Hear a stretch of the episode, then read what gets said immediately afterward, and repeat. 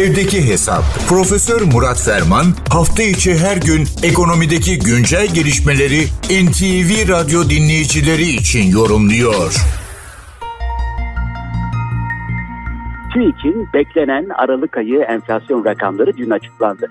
Beklenen diyoruz çünkü sadece yılın 12. ayına ait manşetler değil, aynı zamanda tüm yılın tablosu ortaya çıkıyor. Ayrıca bilindiği üzere başta aktif ve pasif çalışanlar yani emekliler ve dahi aktif çalışanlar, aktif nüfus olmak üzere maaşların belirli oranlarda yasal bir çerçevede bu rakamlara bağlı olarak gerçekleştiğini biliyoruz. Dün açıklanan rakamla yıllık enflasyon 64.77 manşetiyle bizi karşı karşıya bıraktı. Aslında bu orta vadeli programındaki 65 hedefinin tam da altında kalan, onu tutturan bir hedef. Geçtiğimiz sene 2022 yılı itibariyle yıllık enflasyon 64.27 olmuştu. Yani 0.50'lik bir artış görülüyor. 2021'de 36.80'lik bir enflasyonla yılı tamamlamıştık. Bir önceki yıl 2020'de de 14.60'tı yıllık enflasyon tutarı.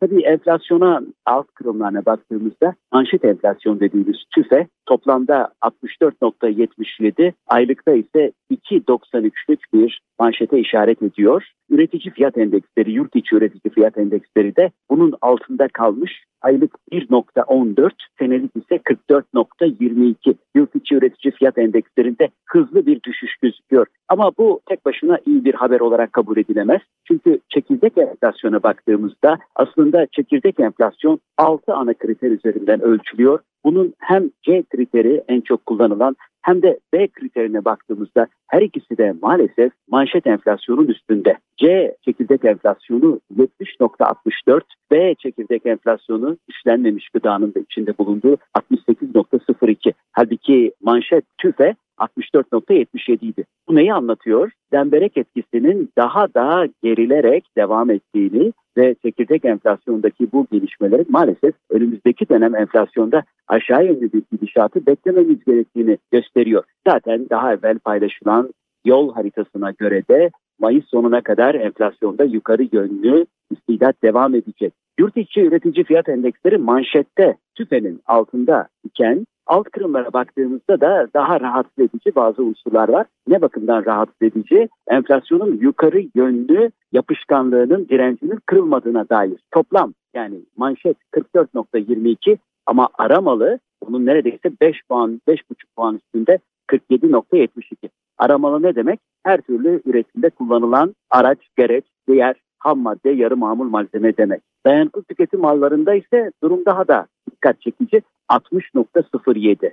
Yani neredeyse %50 daha fazla. Dayanıklı tüketim mallarında 64.37. Sermaye malında 65.07. Yurt içi üretim endeksinin 29 sektör üzerinden okunduğunu ve bunların sadece 7 sektöründe fiyat düştüğünü, 22 sektörde ise fiyatın ortalamanın üstünde olduğunu söylerim. Hizmet üretici fiyat endeksi de 77.36 ile gene 64.77'nin üstünde. Bir de elbette 143 madde üzerinden takip ediliyor. Sepetteki 143 ürün grubundan 112'sinde fiyat artışı var. Yani ne anlama geliyor bütün bunlar? Piyasa aktörleri fiyatları arttırma konusunda ellerini hiç de korkak alıştırmamışlar. Buna da devam ediyorlar. Esasen enflasyonla ilgili bu manşetler bizi şaşırtmadı. Çünkü İstanbul Ticaret Odası'nın öncü göstergeleri Türkiye Ziraat Odaları Birliği'nin gene tarla ve market fiyatı öncü göstergeleri de enflasyon cephesinde bir iyileşme, sarahat olmadığına ve maalesef Mayıs ayına veya Haziran başına kadar yukarı yönlü eğilimlerin süreceğini gösteriyor. Tabii enflasyon matematiği bu Mayıs sonu itibariyle belki 80'lerin de test edilebileceği yönünde uyarılar veriyor. Bu genel değerlendirme ve bilgi paylaşımı çerçevesinde değerli dinleyenlerimize katma değeri yüksek ve yüksek katma değerli bir gün diliyor. Huzurlarınızdan hürmetlerle ayrılıyorum. Profesör Murat Ferman'la evdeki hesap sona erdi. Kaçırdığınız bölümleri www.ntvradio.com.tr adresinden dinleyebilirsiniz.